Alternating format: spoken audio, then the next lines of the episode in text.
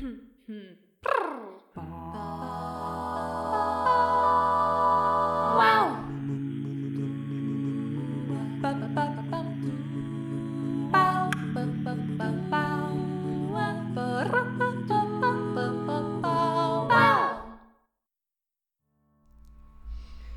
jó napot, Tündi! Üdvözöljük a kedves hallgatókat is. Mi újság?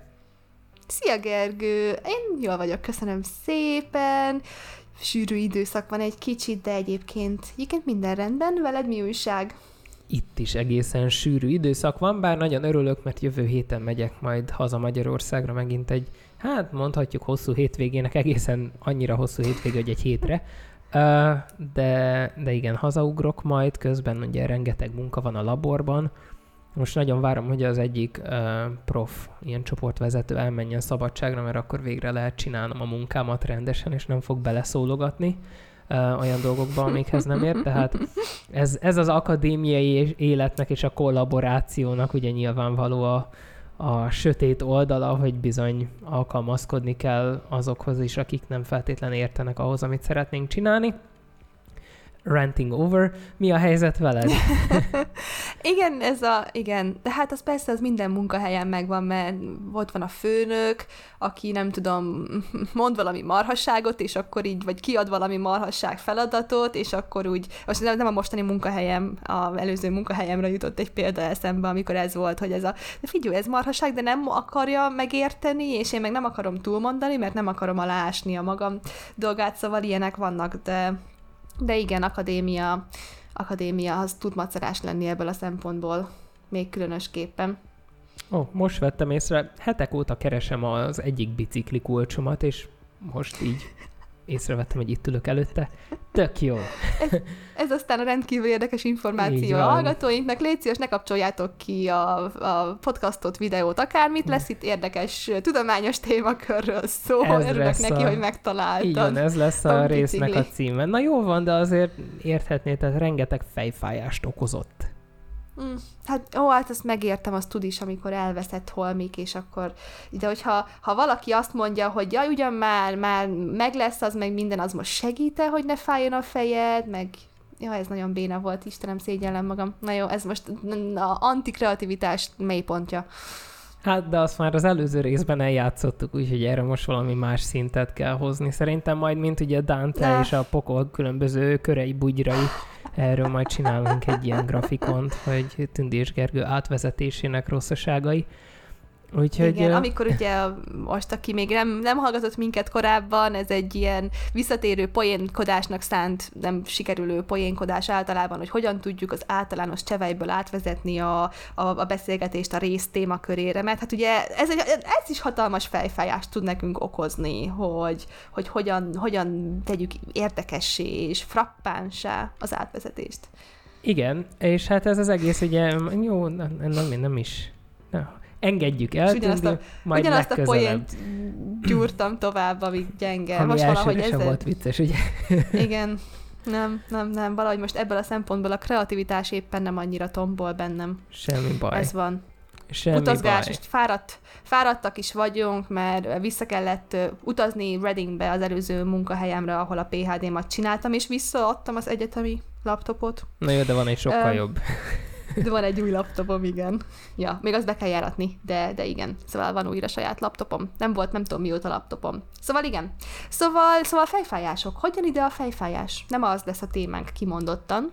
Igen, de, de bele fog tartozni, ugyanis ugye a, hát mondjuk az, hogy a különlegesebb kezelésekről fogunk beszélni, Ugye bizonyára sokan hallottak már a placebóról, amikor egy hatóanyag nélküli készítmény legyen, ez egy cukorka például, hogyha azt mondják nekünk, hogy már pedig ez egy rendkívül jól működő gyógyszer, és ez megoldja a problémánkat, gyakran a saját szervezetünk elindít olyan folyamatokat, amiktől hát legalább a tünetek elmúlnak. És hát ugye a kezeléseket uh-huh. általában úgy tervezik, hogy segítsenek az embereknek a betegségek, vagy azon tüneteknek a leküzdésében, amiket ugye ezek a betegségek okoznak, és hát azt várják el tőlük, hogy jobban érezzük magunkat. Viszont néhány kezelésnek vannak kellemetlen mellékhatásai, Viszont nem tudom, hogy, hogy sokan tudják-e azt, hogy néha azért érezzük ezeket a mellékhatásokat, mert számítunk rájuk. Ugye képzeljük el például, hogy megfáztunk, és teszem azt például, kisebb gyerekek voltunk, anyukánk, apukánk, nagyszülő bejött, adott nekünk egy tablettát, hogy segítsen megszabadulni a megfázás tüneteitől, és azt mondta, hogy amikor ők utoljára bevették ezt a gyógyszert, hogy segítsen nekik ugye jobban lenni, hát, hogy vigyázni kell, meg figyelni kell, mert nagyon-nagyon fájt tőle a fejük. Na ezután, hogyha ezt a gyógyszert bevesszük, és folyamatosan arra gondolunk, hogy milyen érzés a fejünk, hát gyanús, hogy, hogy legalább egy picit elkezdjük érezni, hogy ténylegesen fáj tőle a fejünk. Bár lehet, hogy észre se vettük volna, hogyha nem figyelünk annyira rá. Tehát ugye, hogyha ha egy stresszesebb napon belegondolunk, például ugye az egész fejbőrünk is minden ugye hát nem görcsben van, de hogy az izmok meg vannak feszülve, mert egy erősebb izomtónussal uh-huh. jár például a stressz is ugye az egész testünkben, hiszen állandóan menekülésre van késztetve ugye a fiziológiás szinten, és bizony, hogyha belegondolunk, hogy fáj most a fejem, akkor rá tudom mondani, hogy amúgy ja, amúgy egy picit igen. És hát ugye ez a példa is azt mutatja, hogy néha csak azért tapasztalunk valami negatívumot, mert erre számítunk. És még ha gyógyszer nem tartalmazó cukortablettát is szedünk, hogyha azt mondják, hogy már pedig ettől nagyon fájni fog a fejünk, akkor előfordulhat, hogy tényleg kialakul ez a mellékhatás, és ezt nevezik nocebónak. És a nocebo szó latin eredetű, és azt jelenti lefordítva, hogy káros leszek. És hát talán már hallottunk ennek a híresebb megfelelőjéről, és hát valamivel jobb fényben feltüntetett megfelelőjéről, ugye a placebo hatásról, amely azokra a pozitív hatásokra utal, amelyeket az emberek akkor tapasztalnak, amikor egy inaktív kezelést kapnak, például, hogy előbb mondtam egy cukortablettát, és azt mondják nekik, hogy segíteni fog, tehát gondolhatunk a nocebóra úgy, mint a placebo gonosz iker testvére, Ugye, és ezért szoktam mindenkinek azt mondani, hogy a beteg tájékoztatón nem feltétlen kell elolvasnunk először, a milyen mellékhatásokat okozhat a gyógyszer, hanem hogyha tapasztalunk bármi mellékhatást, akkor megnézhetjük a beteg tájékoztatón, hogy ezt regisztrálták-e. Igen, igen. Nagyon érdekes, az a placebo hatás az egy kicsikét feje tetejére állítja a teljes gyógyszeripart igen. sok szempontból, mert iszonyúan meg kell győződniük arról, hogy, hogy tényleg egy gyógyszernek a hatása az valódi hatóanyag hatás, és nem placebo hatás, és ugye ez különbözteti meg a, a gyógyszert, a bevizsgált, leellenőrzött, klinikailag alaposan letesztelt gyógyszert egy valami étrend kiegészítőtől, vagy más terméktől, ami nem ment keresztül ilyen teszteken, és ugye van ez a kettős vakteszt, ami úgy zajlik, hogy nagyon fontos még egyébként, hogy ugye a páciens, vagy ugye a teszt alany, akinek beadják a gyógyszert, hogy ő ne tudja, hogy hatóanyagos tablettát kapott, vagy placebo tablettát kapott, amiben nincsen a, az aktív gyógyszer hatóanyag. Tehát most elmondjak egy példát, aki ezt nem annyira feltétlenül érti.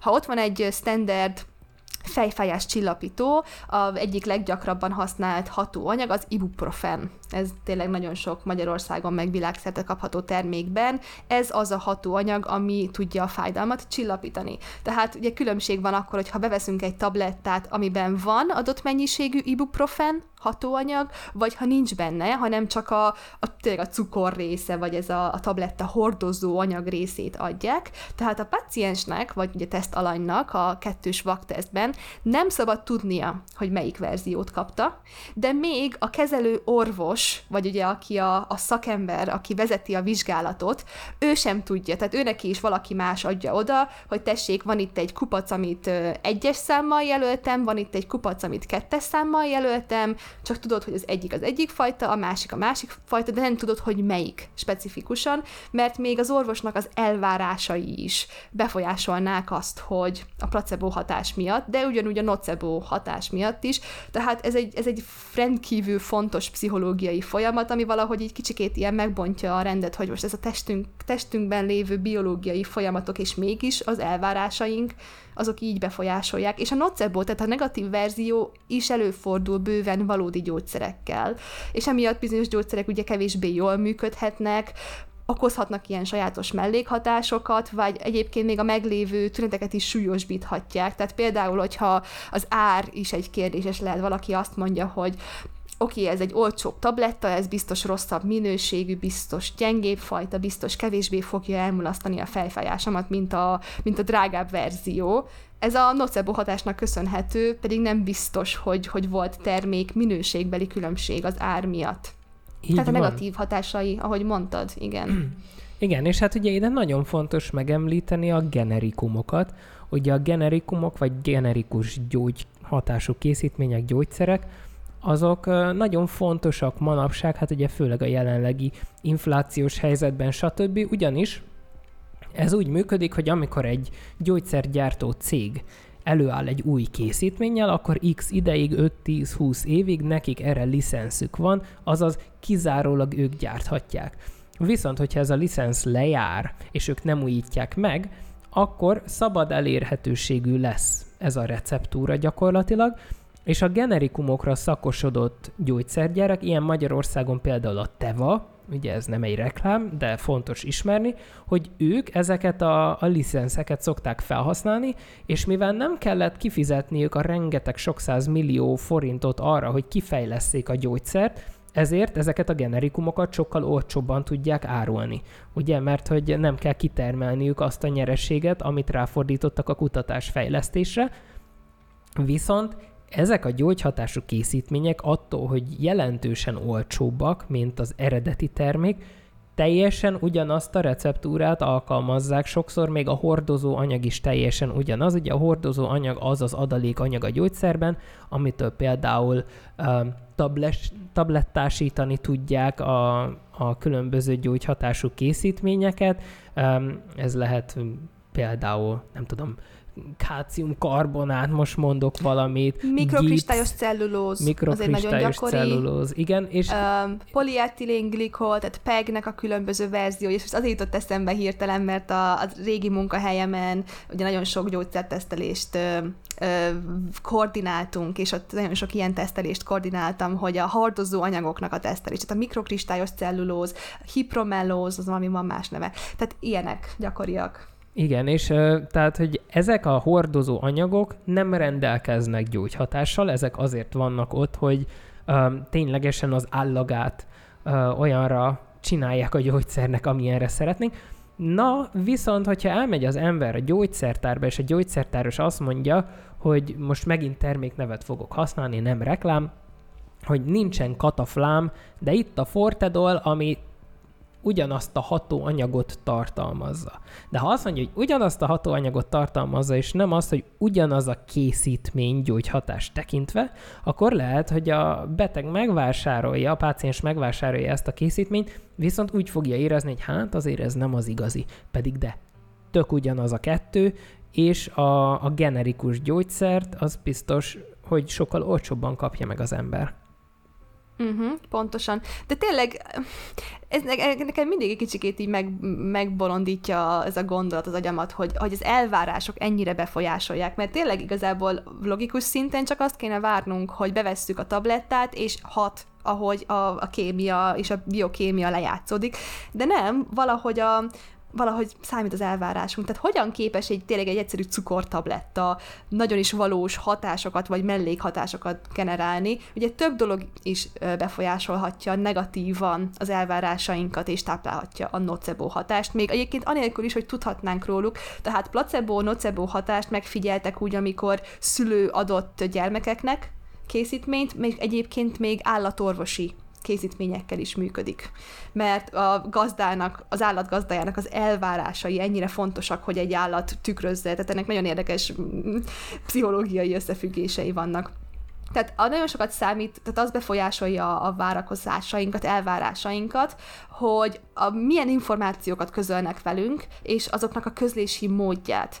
Tehát egyébként, hogyha, ha, ahogy mondtad, ugye, hogy ha már előre tájékoztatunk embereket lehetséges mellékhatásokról, akkor azzal kimutathatóan növeljük az esélyét annak, hogy ezek a mellékhatások kialakulnak tehát mivel ez egy, egy fontos etikai kérdés, tehát egy komplex kérdésről van szó, az orvosi kezelésnek a tényleges mellékhatásait, ezeket nem szabad titokban tartani a betegek előtt, hogyha ha tényleg nagyon fontos informálni jól a pácienst, de nagyon fontos a, a szavaknak a megválasztása. Tehát például volt egy olyan kísérlet, amikor um, olyan injekciót adtak be a betegeknek, amit bőr elzsibbasztására akartak használni, tehát mondjuk egy nagyobb fájdalom kiváltása, vagy annak a meg előzésére.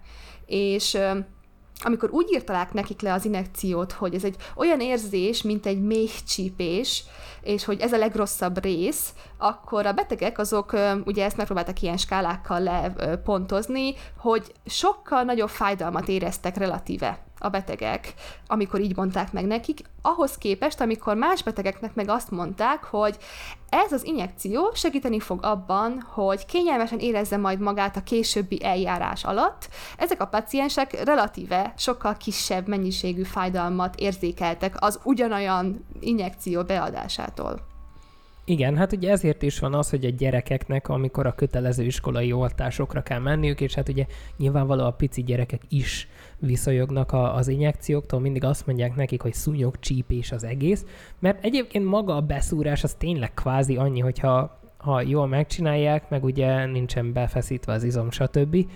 Um, és ugye maga a nocebo hatás erősség az ténylegesen a kezelés típusától is függ. Ugye mivel például egy injekció beadása vagy egy műtét, az sokkal komolyabbnak tűnhet, mint például, hogyha kapunk egy krémet, vagy esetleg egy tablettát veszünk be, és hát az első két példánál például több mellékhatást tapasztalhatunk, de ugyanez a, a valóság ugye a placebóra is, hogyha teljesen ugyanolyan hatóanyag nélküli tablettát szed be valaki, mint egy hatóanyag nélküli injekciót kap, akkor az injekcióra valószínű, sokkal nagyobb lesz a pozitív uh, visszajelzése, hogy na ez aztán tényleg hatott, ettől aztán tényleg most elmúlt a derékfájásom.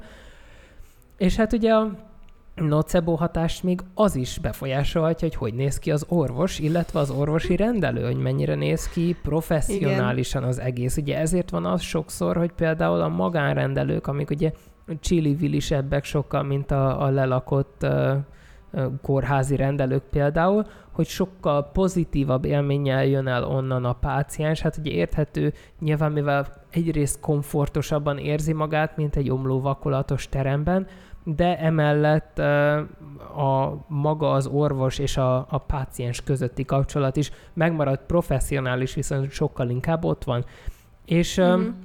Ugye ide tartozik az is, hogy sokan például egy kicsit megijednek a, a gyors, rohanó, fehérköpenyes emberektől, vagy ugye a kórházaktól, és ugye, tehát hogy ez, ez nagyon ténylegesen fiziológiai, tehát testi hatásokat is kiválthat, ugye csak gondoljunk a, a fehérköpeny szindrómára. Ugye én is, amikor elmegyek orvoshoz, házi orvoshoz, és ilyen általános ez a vérnyomás, vérvétel, stb., mindig megmondom, hogy megmérheti a vérnyomásomat, de aztán írja be azt, amit előtte este otthon megmértem, és akkor azt megmondom neki, mert hogy az orvosi rendelőben nekem biztos, hogy sokkal magasabb lesz a vérnyomásom, hiszen eleve egy nagyon izgatott állapotban megyek be oda, nem szeretem a vérvételt önmagában, Um, mm-hmm. és, és akkor innentől kezdve ugye már ugrik is az egész, magasabb lesz a pulzusom, magasabb lesz a vérnyomásom.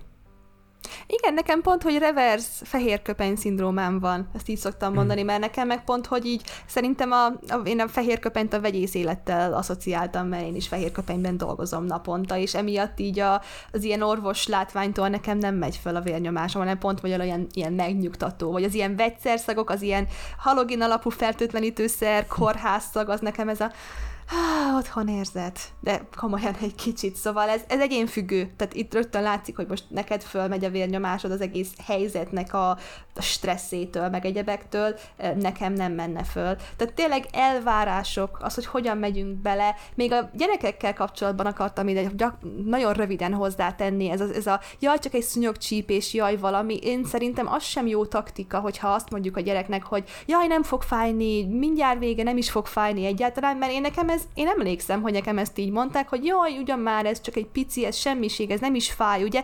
De fáj, tehát én nekem, nekem az lett a konklúzióm annak a végére, hogy nekem hazudtak. Tehát hm. ez sem egy Igen. jó dolog, tehát valahogy így próbáljuk meg, amennyire egy kisgyerekkel, ugye még egy, nem tudom, három-négy-öt éves gyereknek a agyának azok a része nem fejlődtek ki, ahol racionális gondolkodásra képes, tehát őt még nem lehet ö, észérvekkel úgy meggyőzni, de, de ne is hazudjunk, tehát valahogy így lőjük be szerintem, hogy oké, okay, egy pici fájdalom, de nem sok, tehát hogy, hogy azt tapasztalja, ami a legközelebb van a valósághoz. Tehát a, az elvárásait adjunk neki, de realisztikusan. Na mindegy, ez az én hát véleményem. Vagy, vagy ugye hozzátenni azt, hogy egy picit kellemetlen lesz, de utána elmegyünk fagyizni, és akkor már ugye rögtön a, a pozitív dologgal társul az egész. Igen. Meg picit kellemetlen egy percig, aztán el fog múlni, és nem is fogsz rá emlékezni, csak úgy, hogy alig történt valami. De történt valami, tehát ne, ne negáljuk, ne vegyük el a, a, a, az élményt. Mert, mert a gyerek érezni fogja, hogy nem, ez megtörtént, az fájt. Tehát nem mondjuk azt, hogy nem is fájt, ugye? Mert hanem csak valahogy, nem tudom, lőjük be. Tehát nagyon, nagyon-nagyon sok, nagyon érdekes kérdés, szerintem tényleg nagyon sok gyerekkori élmény így orvosokkal ilyenekkel befolyása, mert ugye a tanulás a lényege az, hogy mit tanultunk meg korai időszaktól kezdve, meg az emlékezet, hogy milyen emlékekre emlékszünk ilyenekkel kapcsolatban, és ezt tudja formálni, nagy szerepet játszani a, a nocebo hatás kialakulásában. Tehát például vannak ilyen példák, hogyha olyan ízű, köhögés elleni szirupot kellett bevennünk, aminek utáltuk az ízét, mondjuk akár tényleg olyan fajta, hogy majdnem elhányja magát szegény gyerek, akkor már legközelebb simán attól is hány ingerünk van, hogy csak ránézünk arra a gyógyszerre, hogy jaj, azt ne. Üm, igen, tehát nagyon sok ilyen asszociáció alakulhat ki. Az agy egyébként a rossz tapasztalatokat kimondottan nehezen tudja elfelejteni, és a, a kellemetlen íznek a, ez a kellemetlen élménye, ez sokkal erősebb lehet, mint annak az emléke, hogy a, a, a cucca, a gyógyszer, a szirup, az mondjuk segített a gyógyulásban. Az már nem fog megmaradni, de a rossz íze, az igen. És érdekes módon egyébként a negatív tapasztalatokból való tanulás akkor is megtörténik, ha egyszerűen csak megfigyeljük a negatív hatásokat más embereknél. Tehát ha látjuk azt, hogy közeli barátunk vagy családtagunk valaki rosszul érzi magát, amikor egy gyógyszert szed, akkor az agyunk automatikusan azt gondolja, hogy nagy valószínűséggel mi is így fogjuk magunkat érezni, hogyha ugyanezt a gyógyszert szedjük. De néha még tényleg elég az, hogy olvasunk róla az interneten, vagy halljuk a tévében különböző beszámolókat, és azok is simán serkenthetik a nocebo hatást, tehát eh, ez valahol, nem tudom, egy rendkívül nehéz dolog ezzel valahogy megküzdenünk, hogy, hogy próbáljuk meg a, a, tényleg a realisztikusan tapasztalni a dolgot. Tehát valahogy, mint hogyha az agyunk az, az ilyen csodálatos, de ijesztő módon arra lenne beállva, hogy, hogy, hogy nagyon fogja az ilyesmi dolgokat, és nagyon megmaradnak a negatív tapasztalatok. Igen, és hát ugye ténylegesen maga az agy alakítja ezeket a, a gondolatokat és érzéseket, tehát hogy hogyan hozzuk létre ezeket az összetett kapcsolatokat. Ugye az agy maga egy hatalmas szerv, és ugye a gondolataink és érzékeink és érzéseink ténylegesen befolyásolják azt, hogy a körülöttünk lévő világot hogyan tapasztaljuk meg, sokkal nagyobb mértékben igazából, mint ahogy azt mi el is tudnánk ténylegesen tudatosan képzelni.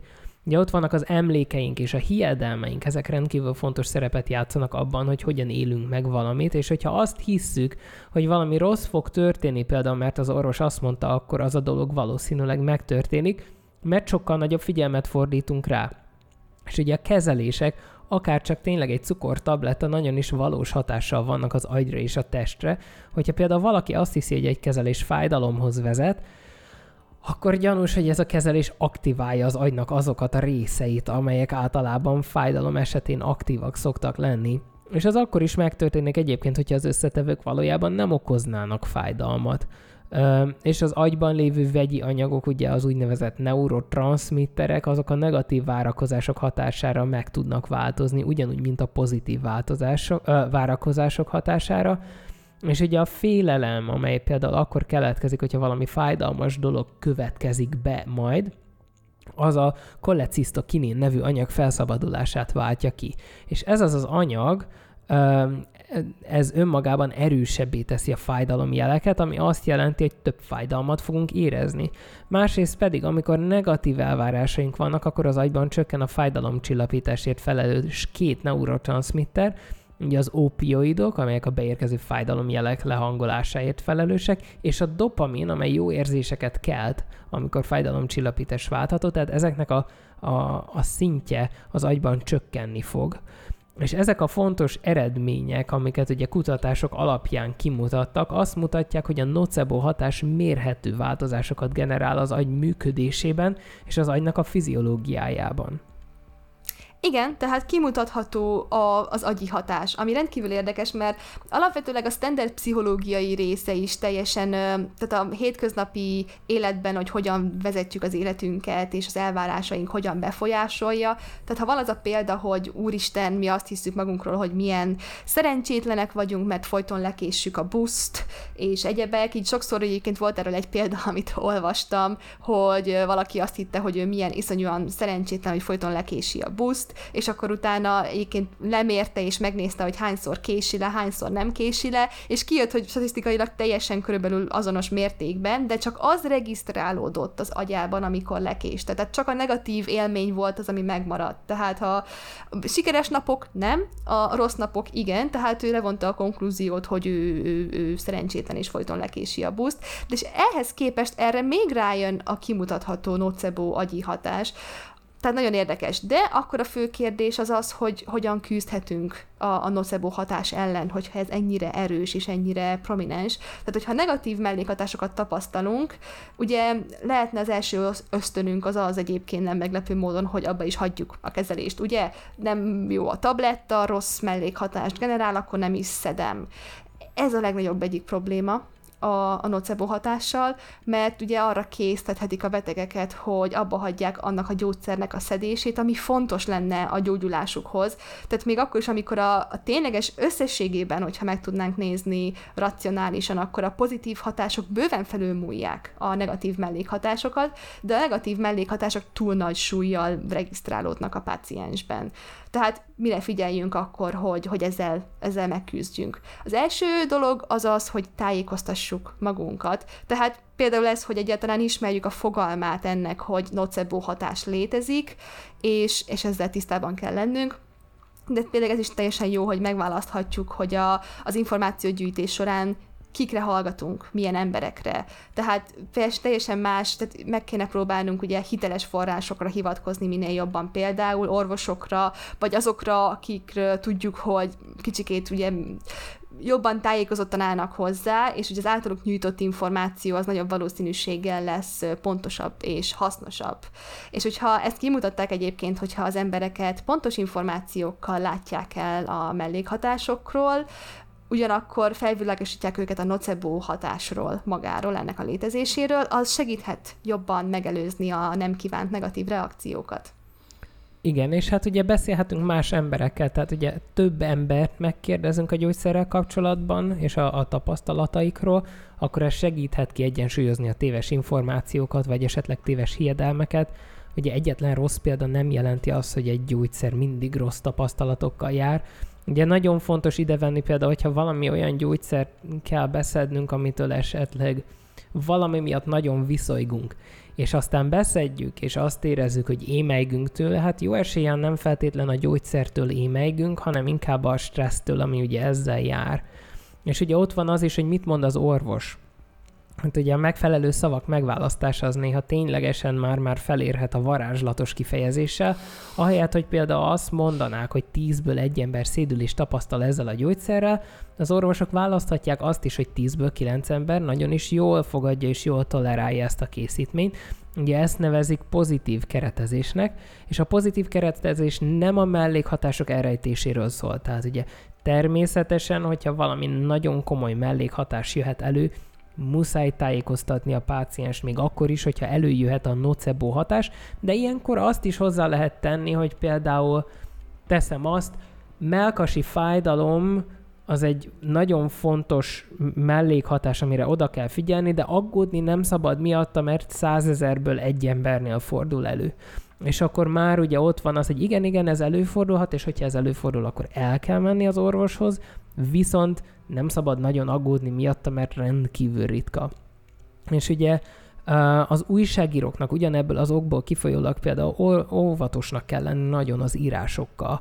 Mert ugye az, hogy mit és hogyan írnak le, az befolyásolhatja azt, hogy az emberek hogyan látnak bizonyos kezeléseket. Hogyha például azt olvassa, hogy ez a most legutóbb például, ami hát ugye még mindig tart egy eh, járvány, de ugye ez most már mondhatjuk endemikusnak, tehát hogy ténylegesen beépült már a, a mindenkori kórokozó körforgásba, de annó például, amikor azt olvasták, hogy sokan nagyon rosszul érezték magukat, a koronavírus elleni védőoltás után, hát az negatívabban befolyásolhatja azt, hogy például az ember hogyan érezte magát ténylegesen. Én szerencsés voltam, mert egyszer sem volt még lázam se, talán egyszer volt hőemelkedésem egy pár óráig, bizony volt olyan, akinek nagyon is magas ö, lázzal járt a védőoltás, de ugye önmagában Ilyenkor mindig arra kell gondolni, hogy ez a láz, ez teljesen egy ugyanolyan láz, mint az, amit akkor kapunk, amikor például valamilyen megfázásos betegséggel küzdünk,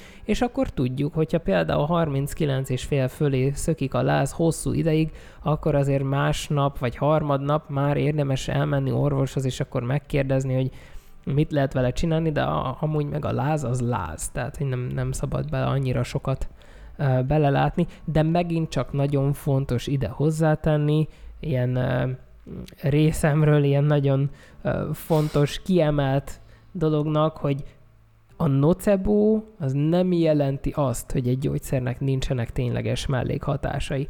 Ezek olyan anyagok, amiket ezzel beviszünk a szervezetünkbe, hogy igenis a szervezetünk az válaszolhat rá nem csak pozitívan, negatívan is. Itt arról van szó, hogy előfordul elég gyakran az, hogy a nocebo hatás jön elő, amikor mellékhatást érzünk, és ezért fontos az, hogy ne böngészük és 70-szer olvassuk el, hogy milyen mellékhatásokat kell várnunk. Az orvosnak kötelessége tudatni velünk, hogy milyen fő, nehéz és fontos mellékhatás az, amit tapasztalhatunk esetleg, de, de gyakran nem feltétlen arról van szó. Minden esetre el kell mondanunk a, a barátainknak és a rokonainknak, hogyha valami tényleg nagyon rosszat tapasztalunk, de az, hogy jaj, hát bevettem ezt a nem tudom mi fájdalomcsillapítót, hát én utána voltam olyan rosszul, ez nem, nem feltétlen általánosítható mindenkire, hiszen ezekre tényleges klinikai tesztek vannak. Igen, ebből mi az egyik egyedüli fő konklúzió, amit szerintem mindig vonjunk le, hogy már megint bonyolult kérdésről van szó. Hmm. Tehát ebből megint tehát a tudomány, meg az egészségügy, meg főleg ezek, ezek nagyon bonyolult kérdések, és nem igen, nem, fekete-fehér, akármilyen, tehát nagyon nem szélsőséges válaszok vannak rá, hanem tényleg komplex, összetett helyzet, és hogyha valaki azt mondja, jaj, ez biztos így van, jaj, az biztos nem úgy van, jaj, ez fekete-fehér, ez izé, ez, ez, ez tuti, hogy rossz, ez tuti, hogy jó, az azokat szerintem rögtön nem is érdemes rögtön nem elhinnünk, mert a valóság sokkal összetettebb. Tehát tényleg nagyon nehéz elkülöníteni sokszor szakemberek számára is az, hogy most ez valós mellékhatás volt-e egy készítménynél, vagy nocebo hatás. De emiatt nagyon fontos a, egyébként az egészségügyi szakembereknek, orvosoknak, ápolóknak, mindenkinek tájékozottnak lenni a nocebo hatás létezéséről és az erejéről. És hogy tényleg valahogy a, nagyon sok nagyon jó egészségügyi dolgozó van, orvosok, vannak nagyon jó youtuberek, nem tudom egyébként magyar viszonylatban, hogy vannak, angol, külföldi viszonylatban tudok nagyon jókat, akik iszonyúan aktívan küzdenek a, a misinformáció, félreinformáció, szenzáció, hajhászás ellen, és a, a racionális hozzáállásért hogy, hogy jól tájékoztassák a pacienseket, az embereket, és ugye valahogy ezt kell szerintem tényleg támogatnunk, hogy az emberek szívesen hallgassanak a szakértőkre, akik ezt éveket, évtizedeket töltöttek azzal, hogy ezt tanulják és gyakorolják, és emiatt kell nagyon odafigyelniük a szakembereknek a jó kommunikációra, mert nagyon könnyen félre tud menni a kommunikáció, és ez befolyásolhatja a kezelés hatékonyságát, a tolerálhatóságát egy adott kezelésnek. Ugye, mert veszélyes lehet az, hogyha a beteget nem tájékoztatják jól a mellékhatásról, de rossz lehet az, hogyha nocebo hatást tehát hogyha túl kihangsúlyoznak valami nem feltétlenül gyakori mellékhatást, és akkor az kijön a nocebo hatás miatt. Tehát van egy, most oké, okay, tehát például um, ha nem lenne jó ötlet bicikliznünk, egy ilyen hasonlattal éljek, hogyha egy gyógyszer esetleg okozhat szédülést, ezt mondja nekünk valaki, hogy hát ez esetleg okozhat szédülést, szóval ne biciklizzél, de az esetleg okozhat, az mondjuk valami ilyen mértékű szám, amilyet te mondtál az előbb a Gergő, hogy mondjuk száz ezer emberből egy embernél előfordult, és akkor szintén nehéz megmondani, hogy most annál a személynél miért, a gyógyszer miatt, vagy tehát nehéz, bonyolult kérdés. Tehát a, a mellékhatásoknak a, a támogató de őszinte leírása az segíthet elkerülni a nocebo hatásokat jobban.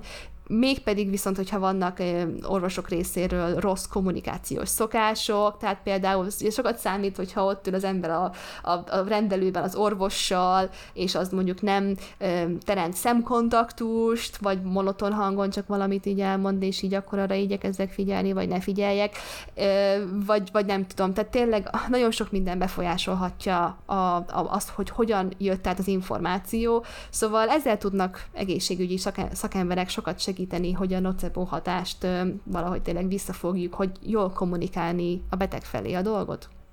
Igen, és hát erről ugye nagyon nehéz objektíven beszélgetni, mert szerintem ha arról lenne szó, akkor uh, ilyen filozófikus tárgyalásokban még az elkövetkezendő három-négy óra hosszán keresztül nagyon simán bele tudnánk menni a tündivel.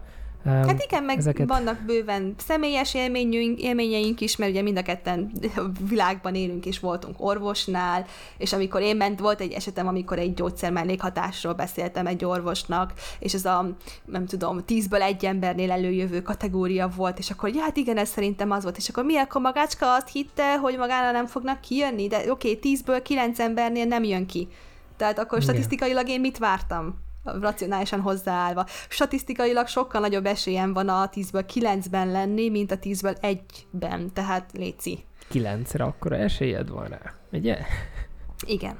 Tehát ez a, nem, ne beszéljen velem így az orvos. Tehát igen, igen, ilyenekről bőven tudnánk beszélni. Ez egy rossz példa volt, voltak nagyon jó példáim, nagyon jó orvosokkal. Tehát ez, ezt tegyük hozzá például. Tehát érted, amikor arról beszélünk, hogy most ide akkor sorakoztathatnánk, mert nekünk is is, hogyha most belelendülnénk, akkor biztos, hogy lennének jó pár rossz orvosi, vagy egyéb ilyen, ilyen élményeink, és mi az, ami eszünkbe fog jobban jutni, a negatív élmények. De tegyük hozzá, hogy rengeteg pozitív élmény volt. Nem tudok igazán konkrétumot hirtelen fölhozni, mert az én agyam is így működik, vagy tudok, hogyha gondolkodok, hogy a rossz az hamarabb beugrik, mert erősebb élmény, de volt sok jó. És ezt hozzátesszük, és rögtön, rögtön kiegyensúlyozottabb. Így van. Hát akkor szerintem zárjuk le ezt a diszkusziót, mert bármeddig tudnánk folytatni, Kár, amíg, amíg létezik levegő addig fújnánk vele. Hogyha bármi tapasztalatotok, észrevételetek, kommentetek van, akkor azt tegyétek meg nekünk a lyukasora.tudománybolkukacgmail.com e-mail címen, írjatok nekünk a YouTube videó alá kommentet, Facebookon kommentet, a poszt alá írjatok nekünk Messengeren, és bárhol, ahol el tudtok minket érni. És nagyon szép hetet kívánunk, és várunk titeket szeretettel a jövő héten is. Köszönjük a figyelmeteket, sziasztok, legyen szép hetetek! Sziasztok!